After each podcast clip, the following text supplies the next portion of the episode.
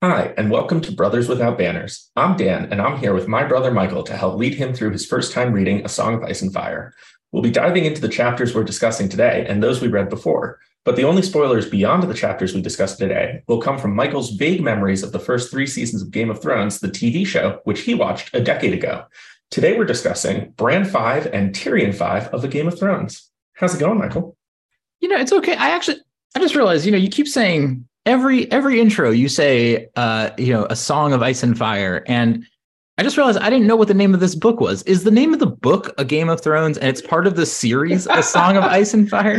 Or yeah, is, it, uh, is the series game of thrones and the book is named a song of ice and fire? This is this is a rough moment for me. Um this is the type of thing that I probably should be in the business of making sure you know by halfway through the first book. Yes, the series is A Song of Ice and Fire. The first okay. book is Game of Thrones, uh, or A Game of Thrones, more specifically. But yes, the, A Song of Ice and Fire, which you know we have not encountered in the text at all. I feel like uh, that's that's true. Uh, I feel like the TV show did it the other way.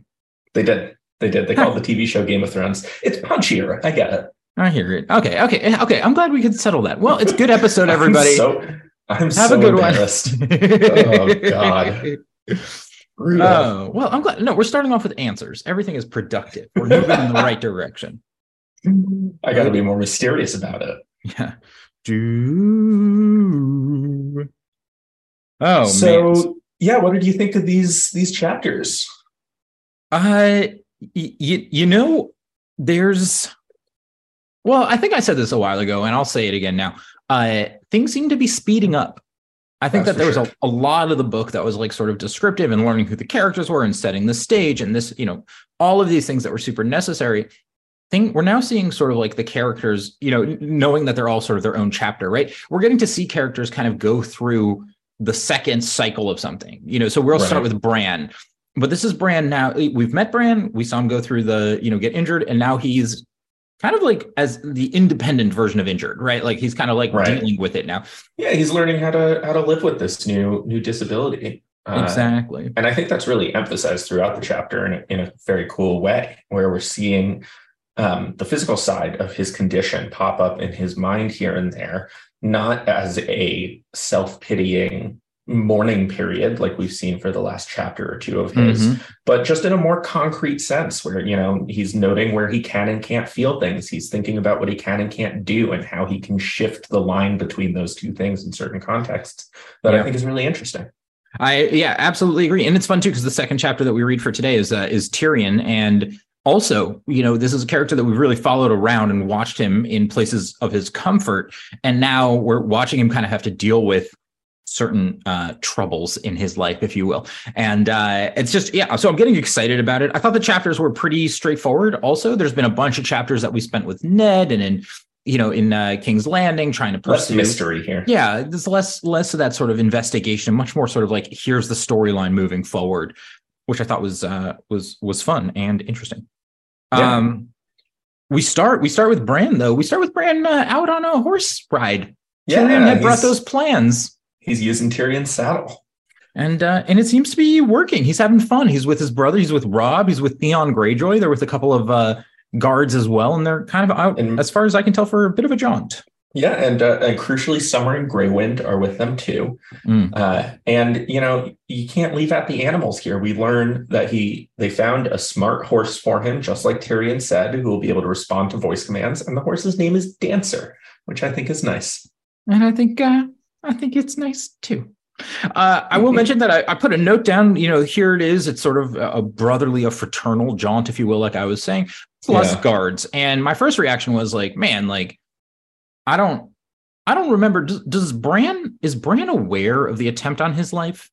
Is he was that shared with him? Do you know? Do you remember? That's a great question. I I can't remember. I'm my instinct is no that that my has instinct, not come up with him my instinct was also no. And so the idea of like all these guards kind of going out with him uh made me think that like like you know it's interesting that he felt uncomfortable those. but maybe like people are like you know there has been an attack on his life we're going to keep by order of Catelyn perhaps uh yeah guards all the maybe. time Maybe. i mean certainly like she did react by setting up his protection in new ways and that's for sure and that that could be a part of it i took this much more as like a nobility can't go anywhere without a, a, a, retinue, without a posse. Right. And this is their posse. You know, Winterfell, the castle is huge. Um, we have gotten that. There's the the Godswood inside, which is acres upon acres. I mean, the walls themselves cover a pretty broad area, and then around that is the town. And they're going out beyond all of those things into the Wolfswood. And so, you know, I think it just makes sense that they would have some men with them if it's just Robb and Bran, a couple of kids, effectively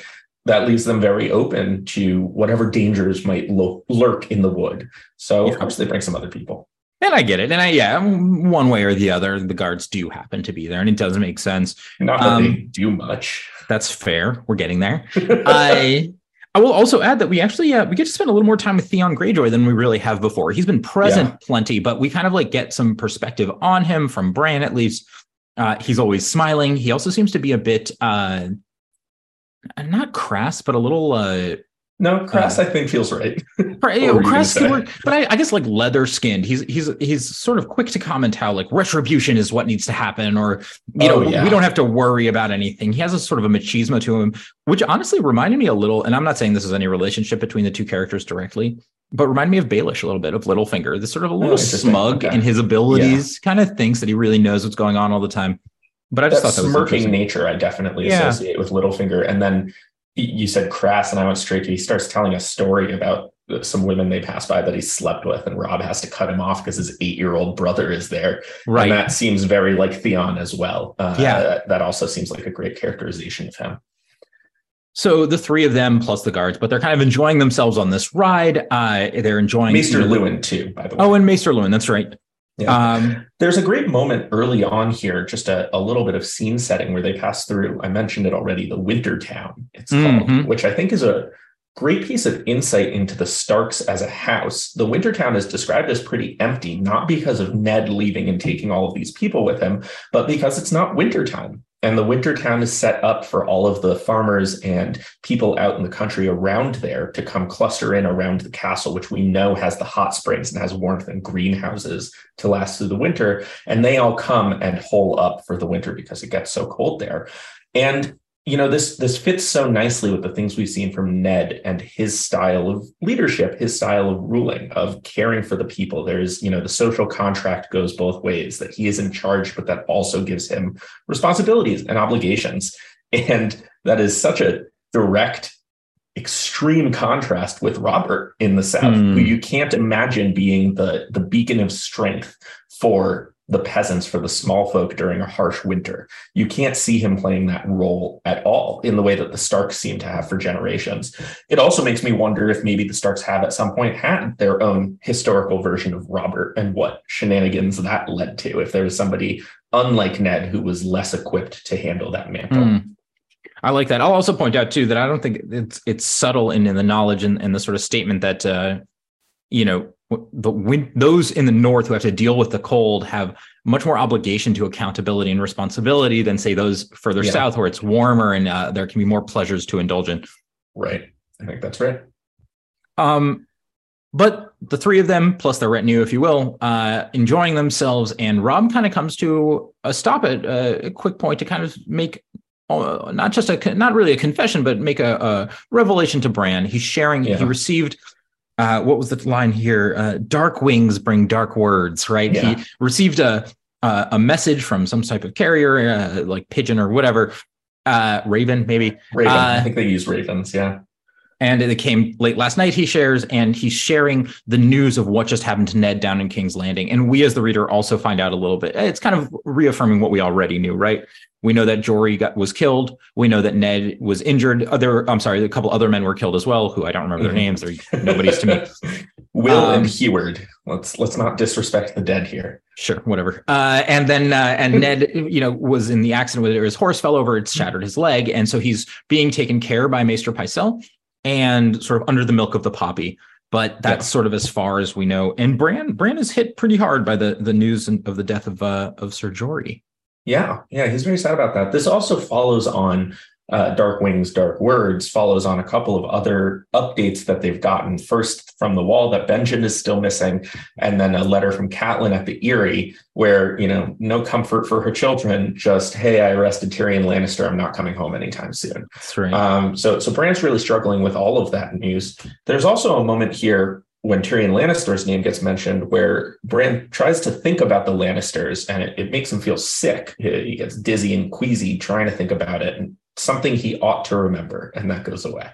I don't. Yeah, this was something that I, I also marked it down in my notes, and uh, I, I don't know how much I love this device in the book. Uh, okay. You know, which is like, like oh, you know, he's shoved out the window, and he he happens to not remember that exact moment of who shoved him. And I know this is a pretty typical device used in you know in narrative storytelling all the time, but he's like, ah, I know there's something in the back of my mind. I know Lannisters. Why does that make me feel so like such a taste in my mouth? And yeah, it's like, okay, man, remember already. I'm, a, I'm of two minds about it because there's all sorts of popular stories. Um, I have no medical knowledge on this front, and if it's happened to me, I can't remember. Huh? Uh, but you know, trauma leads to memory loss and, and the, the, mind blocking things out. Um, so you know, maybe there is some sort of realism to that, but I have no clue. But I, I also yeah. get what you're saying that it would be very inconvenient if Bran had woken up from his coma and said, "I saw Jaime and Cersei, and they were naked and wrestling." Uh, that would that would really get in the way of a lot of other things that are happening first. Well, yeah, it would totally change the story, right? Like this would be a much different, different story and different things that were happening. That, yeah, uh, you figure they'd send letters out to everybody, and we'd have a very different set of events occurring in in King's Landing. We need a sketch artist. um, we find here uh, is actually a comment from from Theon uh, which kind of speaks to what we were just talking about earlier, right? Sort of his mm-hmm. uh, his his bluntness, if you will. Uh, you know, Bran asks, sort of, "What do you think you're going to do to Robb?" and and Robb says that that Theon thinks I should call the banners, and Theon's comment is blood for blood, right? Like it's time. Right. You know, this was an attack. Lannisters against Starks. We need to call together our tribes to basically say this is this is war. We're drawing a line in the sand, and and Brand Brand seems very uh, and and I think understandably for both his age and his recent sort of awful experiences, but he's pretty reticent to have like let's have violence happen right now. Like let's listen you know he's very much suggesting like let's listen to those of sounder mind and calmer calmer minds right now. Yeah i i think this is really the main character beat for me for bran in this chapter. I think it's so fascinating because we got early on we've talked a lot about this at this point so you know apologies to the listeners but bran is he's the one who wants to be the hero. He wants to be the knight, the fighter. And he's so in love with the glory of the story surrounding war and uh, jousting and, and sword fighting and all of that. And we saw some little moments even before he fell the sadness about having to leave winterfell mm-hmm. where you know his his childlike nature his innocent nature was shining through alongside that attitude but here now that he's on the far side of having experienced the violence firsthand and the violence the political violence specifically which is what it was when Jaime pushed him out the window his reaction to the idea of the banners and tons of men in shining armor marching off to rescue their father from the attack on him and, and fight against the kingslayer and the imp and these evil you know you can see how when it was more abstract that would be the type of thing that would excite bran. And now he's he's just he's dreaded uh, by it he's he's filled with dread I think too that he there's also something peaceful about him. I think that he wants calm and stability, sort of the he's almost like the same same side of the coin but opposite end with Sansa. Excited about the stories, interested in what's going on, with a little more to say political savvy is overstating it, but a little more sort of like he's a little young for that. He is, but he does understand that there is it's not just about going to the events, to the tournaments and all of this, but there is a reason behind the heroism of these stories. There is a tale, uh, like sort of a political map that comes out of it that says, hey, this is what moral righteousness looks like and what it could do as a leader for your land and things. And and and I think on a low level that it's something that shines through for him yeah. that, I, that I enjoy. I, I, think it's an implicit understanding at this point, which is what mm. I'm trying to say. I, I yeah, don't think we've like gotten that. anything explicit from him. He still, at the start of this chapter, thinks about, you know, sit up straight like a knight on his horse. I want to be, I want to have that chivalric notion, that idea of courage. Uh, but there's a place where, you know, maybe six months ago, he saw only the shining side of it the way that Sansa has been. And now there's some piece of him that's speaking up in the back of his mind mm. saying, Hey, you know, the, those stories, you don't actually want to live that life. Um, and, and maybe there's some blessing in the fact that he's going to avoid it and move down a different path now that he can't. I like that. No, and, and that makes, that makes plenty of sense. And you I talk, do, yeah, go to ahead. be clear, just to, to agree with you. I don't think that that in any way contradicts the idea that he is is peaceful or innocent at heart. That he is not the type of child who would want to grow up like a Sandor Clegane. You know, this is mm-hmm. he he. It would never click for him. It would never fall into place in the same way that the the feminine side of it isn't going to click for Arya. He doesn't have that ferocity. He doesn't have that rage, that tendency to violence that is necessary to actually live up to the stories that he loves. And that's interesting. I think that even kind of complements, kind of brings together the two comments that we're both saying, right? Like, yeah, like Sansa aspires, her character aspires to live up to the the chivalric notions of being a lady. Well, yeah, like filling the position as she understands it. Whereas Bran may fantasize about being a knight and being in the Kingsguard, but he clearly does not enjoy the ferocity that it requires. He's not yeah. the, you know, he's not the kid on the sports team who's hitting all the home runs. He's the kid who, you know, writes, you know, is is the voiceover radio host yeah. you know the radio dj kind of like talking about like like announcing the radio announcer about like what's going on in the sport and yeah. you know the dreamer if you will much more he's, than he's the, writing the the long form pieces uh musing about the wonders of baseball in a summer day exactly um i relate to that your comment about him being tested at, at chivalric levels and things comes quickly into play as uh this this contingent from winterfell continues on their ride and in fact, Robb and Bran are further out ahead. They've ridden out ahead. Uh, yeah, they're specifically trying to find the wolves. The wolves have gone off. They hear them kind of make a call, um, a howl because they've they've made a kill, and Robb and Bran go off to get them themselves. Uh, before Robb says, "This is going to be faster on my own," you wait here, and he goes off to grab them so that they can head back to Winterfell. And sure enough, Bran does wait. I'll add to that. Robb is certain that they were followed closely behind by those guards that were with them. That they'll soon right. be soon with them will be the guards with Theon, uh, you know, and uh, Maester Luwin, I think is the Maester yeah. who's with them right now.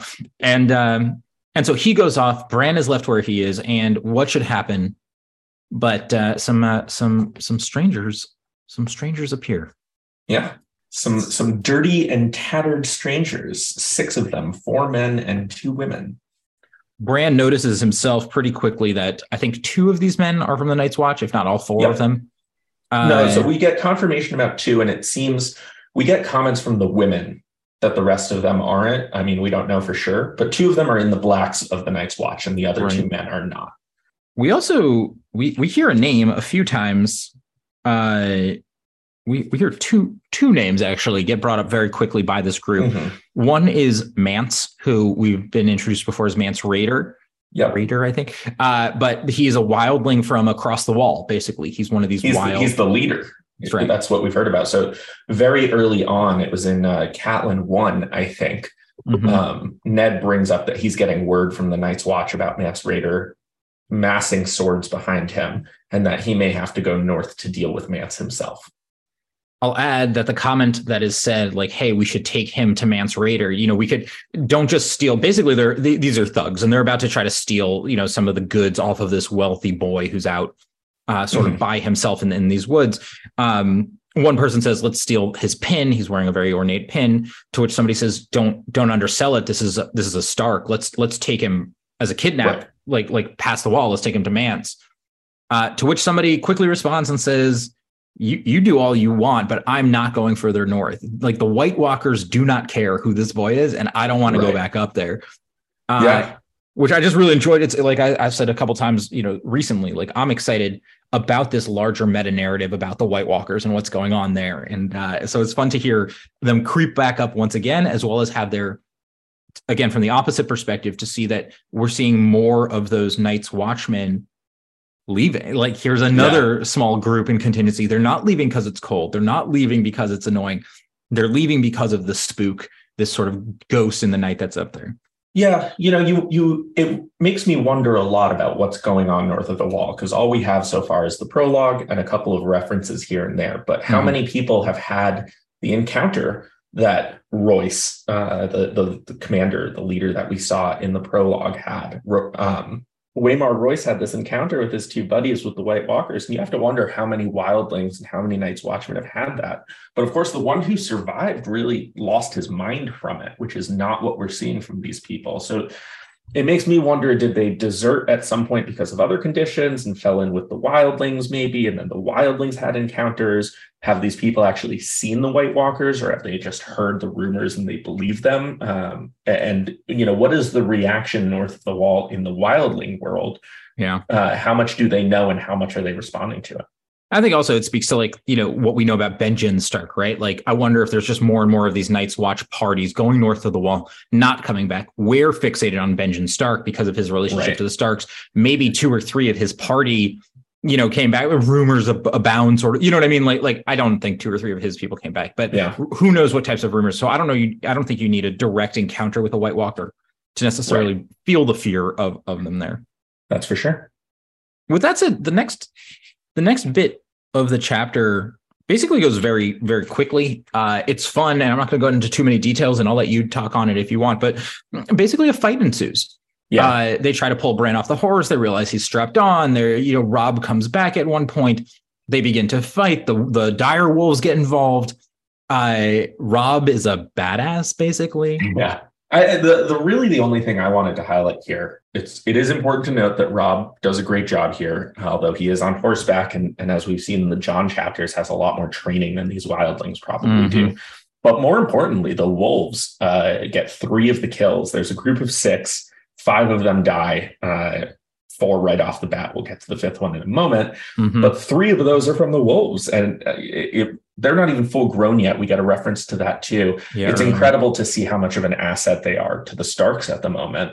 And the Starks in the South, Arya and Sansa do not have their wolves, but the boys all do, and they are such a huge influence on this quick fight that we have here. Bran also is experiencing his own injuries in sort of a new light. He's cut at one point, but on his leg, one of his feet, I think, goes into the water. And so he's sort of watching you know that sort of disassociated experience that i'm sure anybody who has no feeling in a limb would have to experience i can see the blood coming out of my leg i don't feel it what does it mean to feel like that it's a quick thing that happens but i just wanted to yeah. point it out yeah um, it's kind of what i was referencing earlier just to see him engage with the reality the physical realities of what's going on with him not in the I have to be taken care of way, but just this is my life now. This is, uh, I get cut on the leg. I'm not going to know how bad it is. I'm not going to feel the pain. Things of that nature are very interesting to see from inside his head. The fight starts to come to an end. Basically, we end up with a bit of a standoff. Robb with one of the wildlings, uh, one of the Night's Watchmen, basically holding a knife to the throat of Bran. Yeah, Robb doesn't have one of the wildlings because he he kind of drops his sword and all of that in mm, that right. context, which is what leads to the next exchange where the guy in charge who has Bran tells Osha, the other wildling that's still alive, to kill the wolves, and she says, uh, "No, I'm not going. To kill them yourself. yeah, like, fuck Ain't off. No way." Which I think is interesting because he really does seem like the leader in this context, and she is not responding to commands like he is a leader. And I'll say too that it's interesting to see like where people's lines are, right? You follow a leader because they're going to protect you and keep, you know, like keep you together and you're stronger right. as a group. They got decimated very quickly here. You know, they're all just a tiny group. He may be a leader, but a leader of a tiny, tiny group to begin with. And, and it's like, I'm not getting my hands anywhere near those fangs at this point. You do that yeah. if you want. Uh, but uh, we have a wonderful sort of rescue that happens, and Theon Greyjoy actually. So all of a sudden, uh, our our captor of Bran uh, gets basically shot in the back with an Explodes. arrow. yeah, and yeah. Uh, he falls over, and there's Theon Greyjoy smiling like he always is. Uh, yeah, pleased with so himself. proud of himself. A Robb dead is, enemy is a thing of beauty, he said. He announces to no one, which is another kind of Littlefingerish moment. Yeah, which is like, like, who are you? Who are you talking to? He's saying it to Shut the camera. uh, but with that said, he uh Robb is less enthused. Of, oh, go ahead. Yeah. Sorry, it makes me think of uh, Brooklyn Nine Nine, where Jake Peralta, the, the uh, Andy Samberg character, is just obsessed with saying the cool lines after he arrests somebody or you know busts it through the door. I think you know how long was Theon brainstorming that before he fired the arrow? He's like, one day I'll need a lot of these lines. Um, Robb is less enthused. Robb points out a few contingencies that would have said, like, hey, like there's a, a, few reasons why that arrow could have missed. You could have really put like Bran's life to an end and brought it real quick to an end. Uh, you also and, think about Theon shoots him from behind. He has no idea where Bran is. And this is probably less of a concern with a bow and arrow than like with a gun. But like what if he hit the guy and then also hit Bran on the other side? Like that feels like one of the available options here. I don't know. I don't know how hard, how much like arrows punch through a person, but I will say, while I understand Robb's reaction, I was stoked to see like the action of this. I had a really yeah. fun time with this scene, and I'm glad Theon was there to shoot him. I I thought there was also, also pissed. It's worth mentioning. The guards were not there, and Theon was not there for this whole thing because they stopped off because Theon saw a turkey and wanted to hunt it. Uh, well, uh, so I was actually just going to say the same thing, but I, I actually really like. There's a little bit of a comment where Robb says, "Where the hell were you guys?" Your job is to guard. And Theon, I think, smartly says back, Where were you? Who would leave their brother alone like this? Yeah. What are you doing? Like this one uh, falls on everybody present, I think, yeah, did I, a not great job here. I agree. Other than Bran. But we have, and this is how the chapter really comes to an end. Uh, we have of the six uh, of this this this group that sort of appeared, only one is left surviving. It's a female uh, wildling. I think it, it is Osha. I think, mm-hmm. if I'm not mistaken. Uh, yeah, she's the one left standing. To which there's a debate. What do we do? Do we kill her? Do we not? And I think it's uh, the the the maester that's there with them, whose name I keep forgetting for some reason. Luwin. Luwin uh, says, "Well, why don't we interrogate her? we could." Yeah. And I liked also that there's. Uh, I think it says that you know there's there's a, a, a sense of relief in Robb's eyes. I think Robb was done killing for the day. He's still very yeah. young in this book, and even if he's a little older, it's still a lot. I don't know if he's there's killed anybody yet. Yeah, uh, certainly not that we've seen. Mm-hmm. Um, and you know, we had that whole exchange about using live steel back at the beginning with Joffrey. It, it seems yep. pretty doubtful that he's had to actually swing his sword uh, for real against anybody. And it's also just worth noting the difference between you know an execution in cold blood versus the heat of battle. And that goes back to when we first met Ned, how he was saying the Lord needs to be the one to do the execution. But in this context, it's it's hard to do it. And if it's hard to do it, maybe that means it shouldn't be done, which I think was right. Ned's original oh, like point. That. Yeah. Um, yeah, it, it's also, I just want to mention on this, Osha does offer to, to pledge herself to Robin, like come into his service if she lets him live. Um, so I just wanted to call that out as well. And then the well, last we one, already saw the company she keeps. Like I'm sure she would pledge it to anybody, but so be it. Yeah, uh, that that seems fair, especially after everybody else has died. Um, the one other note I had at the end of this, uh, Robin Maester Luwin chat about everything, and, and Robb points out the Night's Watch cloaks, kind of confirming Bran had noticed earlier, and says like it's kind of crazy that they were stupid enough to do this and then draw attention to themselves by attacking Bran. And Maester Luwin has a a line in response: "Folly and desperation are oftentimes hard to tell apart." which I like because it goes in a bunch of different directions. We've seen Luwin before. He's the very rational one. I don't know how interested or uh, convinced he's going to be by discussions of White Walkers. But it also just speaks to, you know, hunger being forced south by the impending winter, the risk of having having run away from the Night's Watch that these men are facing. There are a million different things that could drive them to desperation. And it's a good way to view it rather than these, you know, these stupid barbaric brigands um, rather look at them instead as being motivated by some real material concerns. I like that. I like that a lot. It's definitely, I think the the big thing about this chapter that that I really enjoyed is that it it opened up like sort of a a whole new area of the map. We've talked about and seen above the north of the wall, but now we're getting a character from the north of the wall. Mm-hmm. Mance Rayder seems to be coming like a name that's going to be used a bunch. That's what they're gonna that's what they're going to interrogate this woman about, Mance Rayder, what's going on beyond the wall. Uh, and so I'm excited to see, you know, we've had half this book so far be this huge development of detail about the places that we're familiar with. It's fun to get a place that we haven't been that familiar with at all.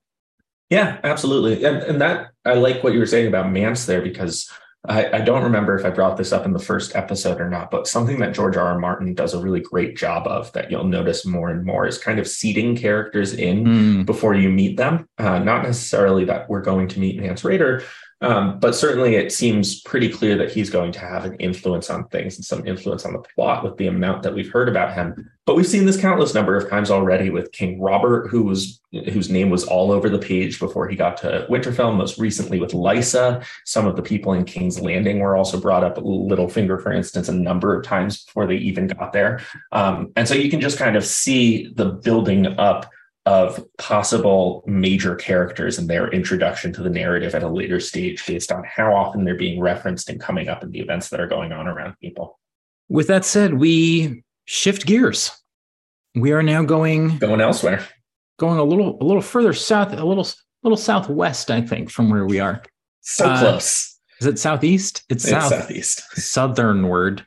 Well, yeah, everyth's south of the north, other Shut than up. the was, north, the far I north. want the wind. The yeah, no, southeast. With that said, we move into Tyrion five. Uh, yeah. and I know that because I wrote it down. Uh, I'm so but, proud of you. Thank you. I'm I'm maturing. uh, but we go we go to the to the southeast. Uh, we go to the. You know, I'll tell you. Sorry to interrupt you. The Wheel Weaves, uh, which is the the Wheel of Time podcast that I stole this idea from. Yeah, way back when. Uh, those books have chapter titles rather than character names, um, hmm. and obviously I'm including the numbers, but that's that's the typical way of talking about them in the Game of Thrones fandom. Uh, you know, you reference Tyrion five of the Game of Thrones or whatever mm-hmm. it may mm-hmm. be, but because they have names, uh, it also runs through a point of view system. But towards the end of the books, the host that's in my role asks the host that's in your role to come up with the top three point of view characters over the course of that book. Uh, and there was an episode somewhat recently where she had actually spent the book keeping track so that she could get it right for once. Uh, and you know, if you had kept not paying attention, I might have tried this on you. But if you're gonna if you're gonna start looking at it, I feel like a couple of weeks ago you'd have been like, I don't know what we're on brand 14 right? Yeah that's basically right. I, I, was gonna i thought maybe you were going to suggest we do it the opposite direction right? So if we're doing it from the perspective if each chapter title here is just the name of the person whose perspective it's from maybe i can come up with three names of what the chapter should be. Ooh. Uh, yeah maybe we could do the you know an opening segment. Michael what would you have named these chapters if you were writing the books? Little man can jump. That's pretty good. Uh yeah i don't think we've learned yet if he can jump. So far it's no well, I hope he can. Uh, we meet we meet with Tyrion up in the Eyrie. Uh, yes. He is a prisoner. He is in a cell whose name I meant to write down and did not. A sky cell, I want to say. Sky cell, yeah, sky nice cell. The sky cells it. are kind of crazy, uh, and and this was something I think the TV show did really well. They are open on one side with a 600 foot drop straight down to the castle sky below that we met in Catelyn's last chapter. We saw it there. Um, and they're slightly sloped towards the edge, apparently some more than others. And it seems most people just go insane eventually and choose to jump off if they haven't rolled off in their sleep already. So th- this is pretty horrifying as far as dungeons go. Uh, yeah, it sounds terrible. And in fact, uh, Tyrion says something to that point. He's like, he would give anything to be in a regular dungeon and not this horrible, horrible sky cell. Yeah, definitely uh, sounds better we meet his new best friend named yes. Mord. Mord. Uh, who is the turnkey, which, after looking it up in the dictionary, means the jailer. Uh, yes, the one who holds the keys. Uh, and this um, man I'm is, amazed that you know, yeah, he's got the key and he turns the key to open the door. It seemed pretty straightforward to me. Listen, Dan, there's a lot of mystery in this book, and I'm not about to be fooled by something that sounds like it's obvious, only for it to not out, He's a sorcerer. Yeah, exactly, a turnkey.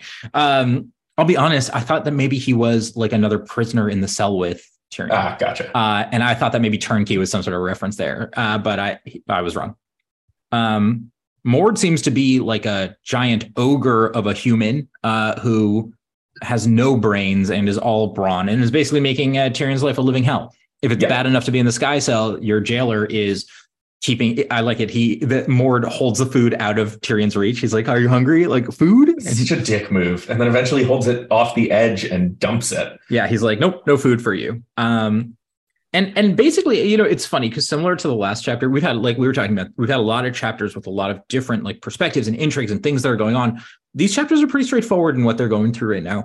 Tyrion's mm-hmm. in the cell. Tyrion's in a huge shit situation He's been arrested. He's being held captive. And he's recognizing too, as he's thinking, you know, to himself about his situation, this is not a an easily broken into situation for his family, for for right. Tywin, for the Lannisters to come and save him from. Lannister pride might be on the line, but there there might be a, a very true reality that he's not going to get literally saved by yeah. by any means. I mean, you had a prediction that I thought was interesting because it, it, fits well with uh, with Tyrion's view of his family, but also with the realities of the situation, which was Tywin might go scorched earth elsewhere in response to this to throw a shit fit Mhm. about you know his his honor being impugned and making the family look bad.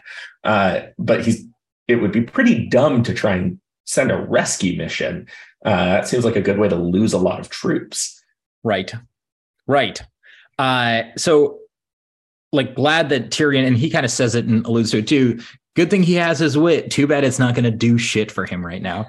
Yeah, Uh, uh, you know, on top of that, though, his wit really got him in a lot more trouble than he might have otherwise been in. And seeing how hard you've been on our other main character in this department, I think it's time for us to bring up some of Tyrion's failings here. No, I don't think so. We we've talked before, or I've talked before, and you've disagreed about how Tyrion is kind of an asshole. He's funny about it, but you know, he has all these contexts where he's taking advantage potentially of the fact that people don't see him as a threat and kind of kind of jabbing at them and he did it to Jon before and we saw it with his family as well but now we have a context where that type of action is not going to be tolerated and he gets in a lot of trouble for it and you know his lines here are funny but his entire flashback thinking on the events that got him thrown in this cell he keeps saying why didn't I shut the hell up That's fine, but I do. I have a, a note. I marked a line here. Hold on one second.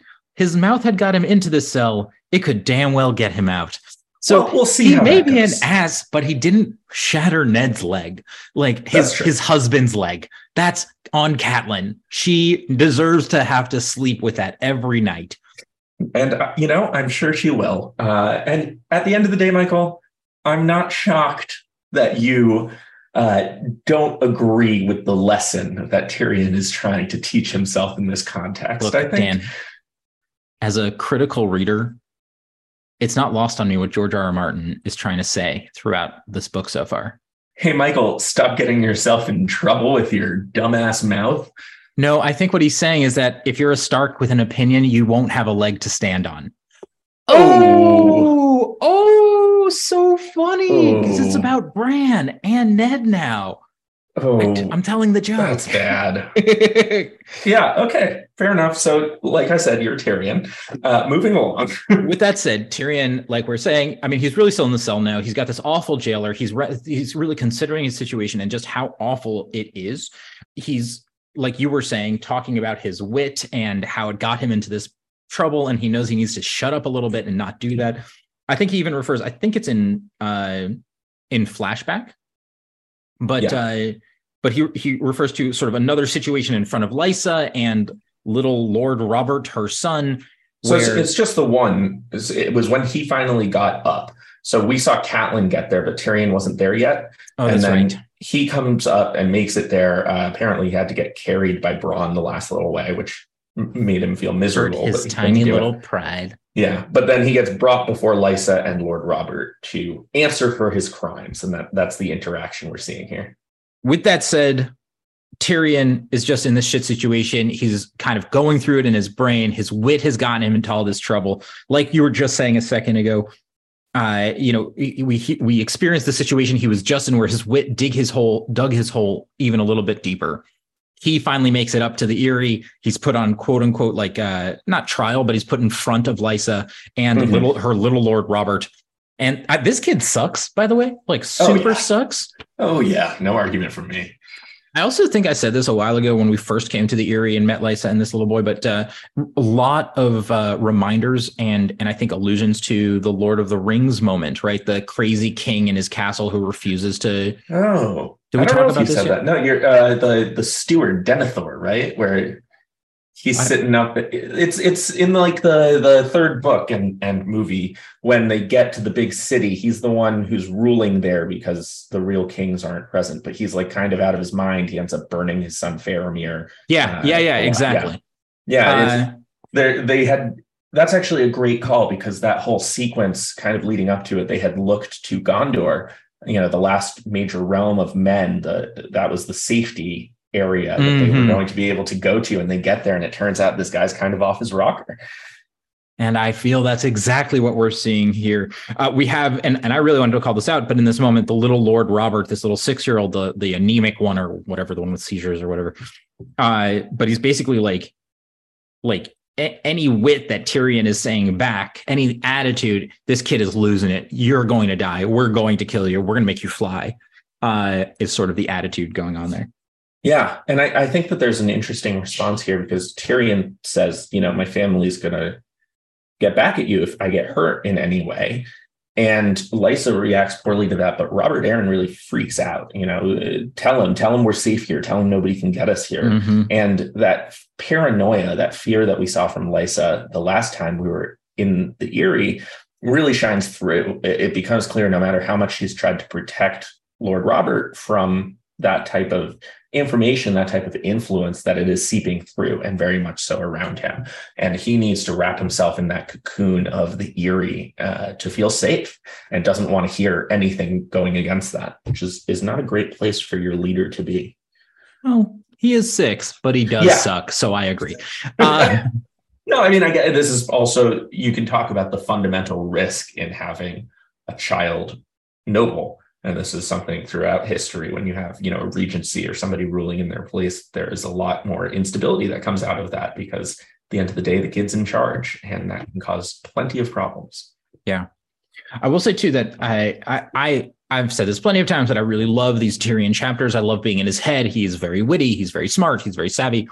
Um, I really enjoyed part of this here as well because I eh, part of the situation that we see him experiencing is this threat to his real situation. Wits can take you so far. Smarts can take you so far. The kid's saying, "Throw him out the window." I want to see this boy fly. Right. Lysa is ready to do it as well. It's actually Catelyn who steps up and says, "Don't forget, he's my prisoner." I was surprised that she did that. I think it came from a sense of like honor and maybe even some of the doubts that might be creeping up in her own mind about what's going on. Maybe Yeah, she's getting both. smarter. She understands the implications of this man's death. I'm sure it's all of the above. I mean, we see from her plenty of honor in that sort of Ned Stark sense, upholding the role that she's in, the duties that come with that. And from that perspective, she does not seem like a leader. And certainly, Mhm. Ned would not be the type of lord that would allow for a prisoner to be executed on a whim. That's not how they do things. And there are plenty of other houses we've seen that maybe would be more flexible on that front, with the Arryn's the most recent entry into that category. Certainly the Mad King used to act like that, but it does not seem to be the Stark way of doing things.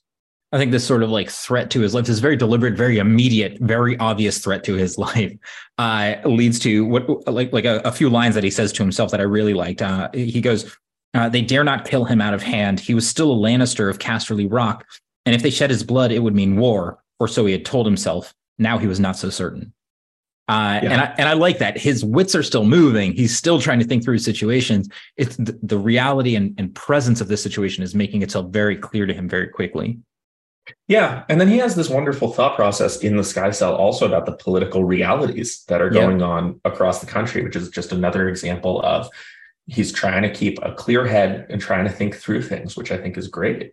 Yeah, and I even want to get into that too. He he starts thinking about and, and I, I, one of the things that I love about this and his character is just how human this moment is. He's in this situation. He's in a sky cell.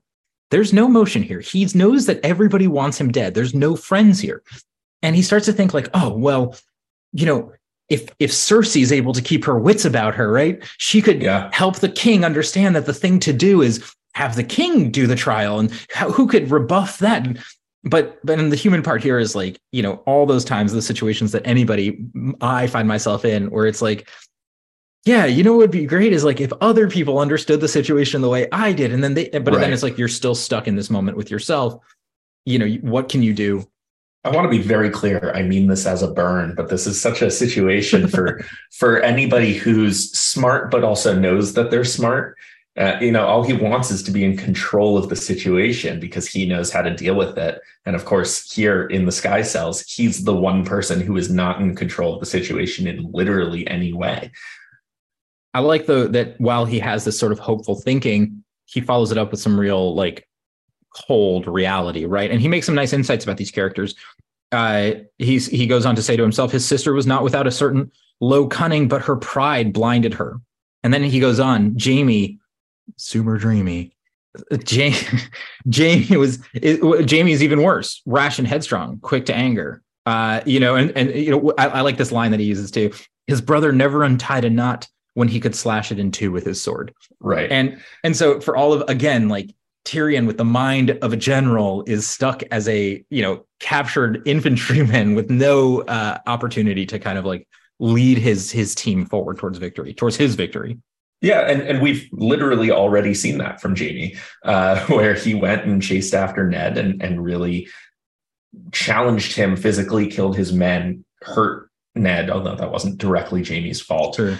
But this has already been the reaction. And we saw plenty of discussion in that chapter when we talked last week about, you know, if you put me at, in danger, if you make this move against me, it's going to put Tyrion in danger. And so you have to assume that that news has actually not reached the Eyrie yet. Uh, we don't know for sure. But you can see how Jaime's rash behavior would possibly backfire on Tyrion in this situation where, you know, two of the three people with authority to do so are already voting to execute the guy. Yeah, but so dreamy. Um, I do. It's like also the- worth noting that the, the idea that he has here, just to spell it out as to how to solve the situation, is to bring in Robert, Mhm. have Cersei go to the king. He can order a trial. He, I mean, he could order me let go, uh, but short of that, order a trial, put me on trial, bring the evidence out. I will get acquitted. It's going to be easy. Uh, and and as soon as you put the Starks into that position where they have to own up in public in front of the system, everything's going to go our way. Well, I liked, you know, it's funny too because I like that. I like that there's a almost a duality uh, of his abilities that's shown right here as well. He knows that in order to win his way out of this situation, it, all he can do is use what he has as a tool, which is his wits, uh, you know, which is his tongue, basically, right, and and the way that he can like his rhetorical value. He needs. He understands that he needs that that opportunity, that stage. And that one way to get that is from Robert, but then he understands that he can't control that happening. And there's a chance it might Right. not. He then goes on to say, well, my, my wits got me in here. My wits are going to have to get me out too. And he really does come together with a, Let's find another way plan of like, how do I get onto that stage? However, Before we move to that, oh, go ahead. oh, good. I did want to mention something before we move to that, and I'm going to go first. I feel like it's the same thing. it very well might be. He for a brief moment here, and it's fun because he's so hot-headed and hot-tempered and and so angry at the situation that he's in. But he takes a moment here, very much in this moment in the chapter that where we're talking, to basically consider what the heck is going on. Yep. And he says, you know, wait a second. Why am I even here to begin with? Uh, uh, Right. So many accusations have been thrown at him right now. He's gotten the accusation of sending a an assassin to kill Bran right. with the knife or whatever. And he's gotten the accusation of now killing Lord Arryn.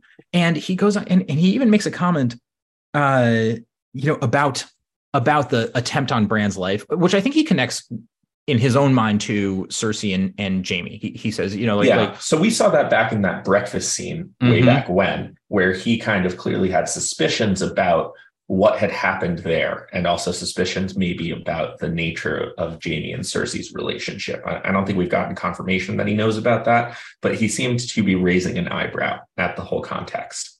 he then even comments on how clumsy the assassination attempt was, which he then follows with the line, and wasn't that peculiar, come to think of Yeah. it. Uh, and we talked about this a couple of weeks ago, but uh, Baelish had made a comment when it came to the, you know, Robert, King Robert's uh, command to assassinate Daenerys. Let's do this sloppily. Uh, Right. and and that way we'll make sure it doesn't actually get done. And so uh, we had commented then, you know, maybe Baelish, the reason for leading Catelyn astray with the knife and was it Tyrion or not, might be for some other plan of his uh, than not. So uh, just interesting to kind of see that come up. And I know it's something that we've been talking about a little bit. Yeah. Uh, he follows that up with an interesting thought as well that I, I wanted to get your take on. It says, now there was a nasty suspicion. This is wasn't about the wasn't it peculiar. Now there was a nasty suspicion. Perhaps the direwolf and the lion were not the only beasts in the woods. And if that was true, someone was using him as a cat's paw. So, I mean, we do know that if Tyrion is innocent, he has been framed by Petyr Baelish. Uh, and we don't know why, but this is just an interesting. It goes so well with our our halfway stopping point in our Mhm. discussions there about the various players and their independent motivations. Yeah. In the last chapter, it really opened these doors to North of the Wall, Mance Rayder, Wildlings, and started talking again about the White Walkers.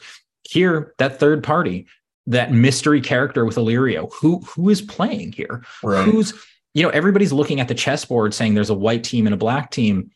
and now all of a sudden there's a few more influences that you know are clearly there but nobody it's the dark matter right it's like well it's Yeah. something out there that uh that we, We don't know what what it's yet. doing but we think it's out there and must do something On that same theme, it's worth mentioning here that when thinking about the Jon Arryn murder that he's now been accused of, it seems that it had not previously occurred to Tyrion that Jon Arryn was murdered. yeah which i Uh, thought was Yeah, I was just going to say, he says, you know, it was subtle if it was a murder, and then contrasts that with the idiotic attempt on Bran. And I think that's interesting uh, because we've talked about it a lot. Obviously, the only accusation we have on the page is about it being the Lannisters. You've also had many discussions about the Lannisters kind of being a monolith in that Mhm. sense. And so, if it was them, if it was Cersei or Cersei and Jaime acting together, whoever it might be, it seems Tyrion was not involved. I and I'll say too that it's interesting. It, it took me a second till I kind of realized. I mean, every character that we come into contact with for the past whatever 10, 15 chapters, whatever it's been, they've all known about the poisoning. Varys was aware of it, right? Like uh Yeah. you know, the the small cat, like everybody seems to know, except it's like, wait, it's not a known thing necessarily. We as the reader have been told it multiple times. It's been the main part of many chapters. It- yeah, But the official story is he got sick. he got sick which was just it was fun to like get pulled back to that to that reality i will say that the the rest of the chapter and and there are points to touch on but it it it moves quickly Yeah. tyrion spends the first half of this chapter kind of going over his situation and and describing it and we get to experience And it then he makes him. moves. And then he says, I got to get myself out of this. And he comes back to that. I got to get myself on a stage. And that's what he does. He convinces his, his uh, jail keeper, his turnkey to give him, you know, audience. He basically says, I'll make you rich. Yeah. And I want an audience. All you have to do is give me an audience with, uh, with, with Lysa and, and, and sort of the- Specifically, tell her I'm ready to confess my crimes. ready to confess. He's making a big play of this. And that's what he does. He, and then he makes a show of it. So basically, he shows up, I don't know, in the courtroom, in the throne room. I don't know what the, in the bathroom. It's like the yeah, like It's a the room. hearing hall. It's it's the what do they call it? They call it the high hall of the the, salon. Uh, and basically, he gets in there, and there's a lot of people there. The little child is not there; he's sleeping. Uh, but uh, Lysa's there, Catelyn's there. All the houses are sort of spoken for. He actually sees Mhm. lots of houses there, and those that aren't. He It's realizes worth that mentioning. Uh, Sir Rodrik is here now. The last we Mhm. had seen him, he was hanging back to heal up from his wounds. So That's right. it, it seems he's probably okay now. So that's good to know. And then Tyrion does what he does best, which is that he starts to work the room. He says, I'm here to confess. He starts to confess things uh, that are irrelevant. You know what this Uh, made me think of? Please say Goonies. Oh my god! Obviously, the Goonies. Everything? no, it's it's honestly it's almost the same set of stuff where he's talking about this shit from his childhood. I you know I I wish my dad would be dead. I wish my sister would be dead. I've slept with a lot of whores. That one I don't think was in the Goonies. yeah, I thought you Uh, were saying chunks lines, and I was like, I don't, No. I don't think that he did that. No, Chunk just uh, threw up in a movie theater. Fake threw up, and everybody else threw up. okay, um, but so Tyrion really plays plays his his sort of fun clownish wit uh, that he has there. Um, and then he says, "I demand, I demand a trial," basically, and and this is sort of the point that it comes to, and uh, and he takes it one step further. And and I should mention, uh, Lysa makes it clear the result of the trial will be you either go free or we're going to throw you out the window, Right. uh, the moon window or door. Yeah, she she cuts him off while he's you know making this show of things and says those aren't what you're accused of. You're accused of killing Jon Arryn. Confess to that. He says, "I'm sorry, I can't. I didn't do that." So she's going to put him back in the cells, and that's that's when they get into the argument about the trial. So he starts talking about a trial and he says, not only do I want a trial, but I actually I want a trial by combat. Well, you saw why he says that. I think he was comfortable with the idea of an evidentiary trial at first. And she says, sure, that's no problem. The Lord of the House sits in judgment on the trial. The six year old child who keeps saying, I want to throw you out the window is going Right. to be your judge. So that tactic did not work. I will say though he is quick to move to the next tactic, which I do want to point out for a couple like a couple things about it. He says trial by combat, to Mhm. which the entire room erupts in laughter. Right, he's a dwarf. Uh, and Lysa says, Well, sure, no problem. Let's pick the right person to go fight you amongst these men. And everybody raises their hand. Uh, and they say, well, "I'll kill this," and to which he he has a moment where he says, "Wow, I might have really made the wrong call with this whole plan." also, he has a, a, bit of a moment of surprise where he's like, "Ah, crap! Everybody hates me." Yeah, there's like a lot of hatred. I will, uh, I will add that Lysa turns around and basically points at Sir Vardis. Uh, Sir Vardis, yeah, Somebody yeah, we met there. him very, very briefly so far when Catelyn first arrived. He was waiting for her. He is the captain of the guard here at the Eyrie. Right. Uh, so he's a little older. He's a member of the household. He's the one who trains people and things of that nature. And uh, and he kind of turns around and says, "I can't. I, am not comfortable with this. It's it's a dwarf. This isn't honorable. This is really shitty. Yeah. like, uh, and I think that Which was nice to see one person say that. Yeah, and I think that's everyone what else in the room was like dibs was kind of like like hoping for to a certain extent. Tyrion then comes back and says, "Well, I'm not going to fight. If you, the lady of the house, gets to choose a champion, well, so should I, and I choose Jaime. I'll wait." Yeah. Uh, yeah, it's worth noting. It, this does seem this is the first time we've seen trial by combat come up at mm-hmm. all. It seems that this is a mainstay of the universe and something that everybody kind of understands. But it seemed it also just the champion aspect of it is kind of a fundamental part of this. Right where you don't have to fight on your own behalf, which makes sense. That would leave things quite unfair, but you do need somebody to willingly do it for you. You know, this isn't like uh, the the the government will provide a lawyer at right. its own expense sort of situation. Which is kind of what Lysa says. She says, "Well, you're gonna this trial's happening tomorrow. you're gonna right. you're gonna do this. Better tomorrow. find somebody." and then uh, you know, and Tyrion really swings for the fences. He's like, "Listen, like you you would dare not provide me, you deny me a trial. You would, and she says, I'm not doing that. And then who should show up at the end of this chapter here? But Bronn. Bronn says, I'll do it. I will yep. be the champion here. And I'm kind of excited to see. It was fun watching this relationship develop uh, on mm-hmm. their little walk, and we saw it at a distance, right? Like when he was captured and being brought yeah, primarily from Catelyn.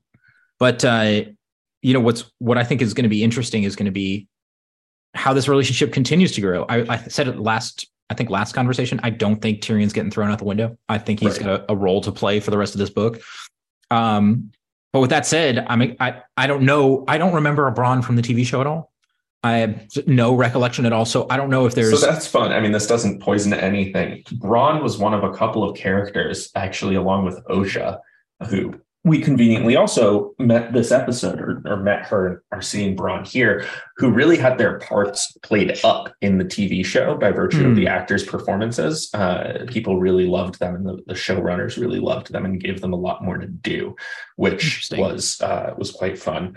I also I'm going to cut this if I was wrong, but I have a recollection of just a bit of trivia which was Bronn's actor and Cersei's actress had had a long-term relationship that ended pretty terribly and apparently couldn't be in scenes together. Oh, uh, wow. like it was that bad. I'm pretty sure it was him. I am sure it was Lena Headey. Um, so I'm gonna I'm gonna look that up and confirm before we put this out. Sure. fun little piece of trivia. That's interesting. Um, but yeah, this is this is where the chapter wraps up. But I want to get your thoughts on where this is headed. You have already said he's not getting thrown out, out of the window. Does the trial move forward? Uh, does he escape or does the trial move forward and, and Bronn wins? And then where are we going from there? Well, you know, it's. I'm going to answer your question after saying something else completely different, like okay. high level talk for a second, right?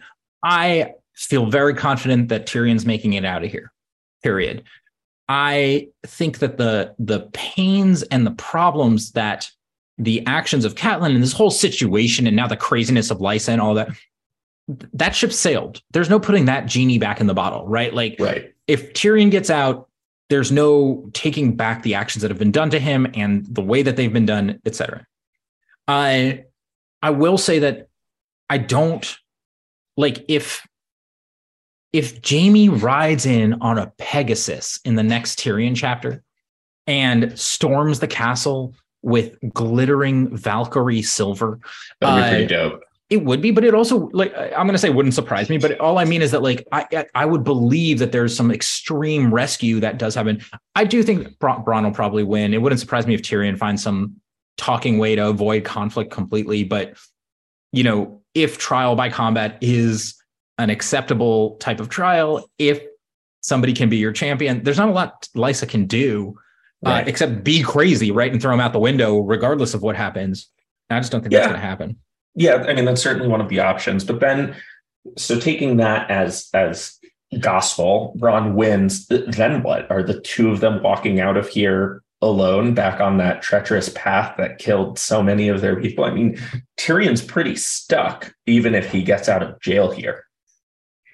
Well, I actually hadn't considered that at all. Yeah, I assume that they would walk away, but you're right. That is a very dangerous area, right? Like, I don't, gosh, like, yeah, if you win your trial by combat, do they have to like give you a horse? Like, probably not.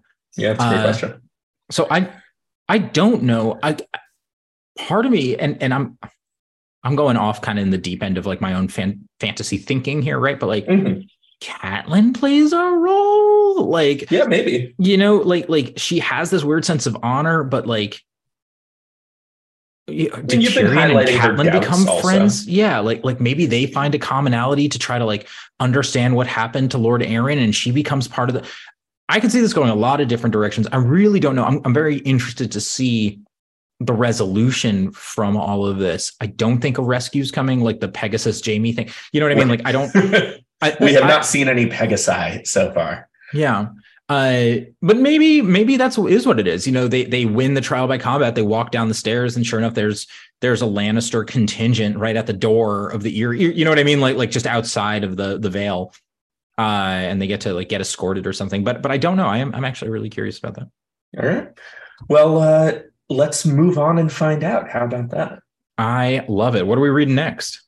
We've got a Ned chapter. We're going to see what the fallout from his fight was. And then we're coming back to Catelyn, maybe for a trial, maybe for a Pegasus rescue. A Pegasus rescue. So, yeah, two chapters next time.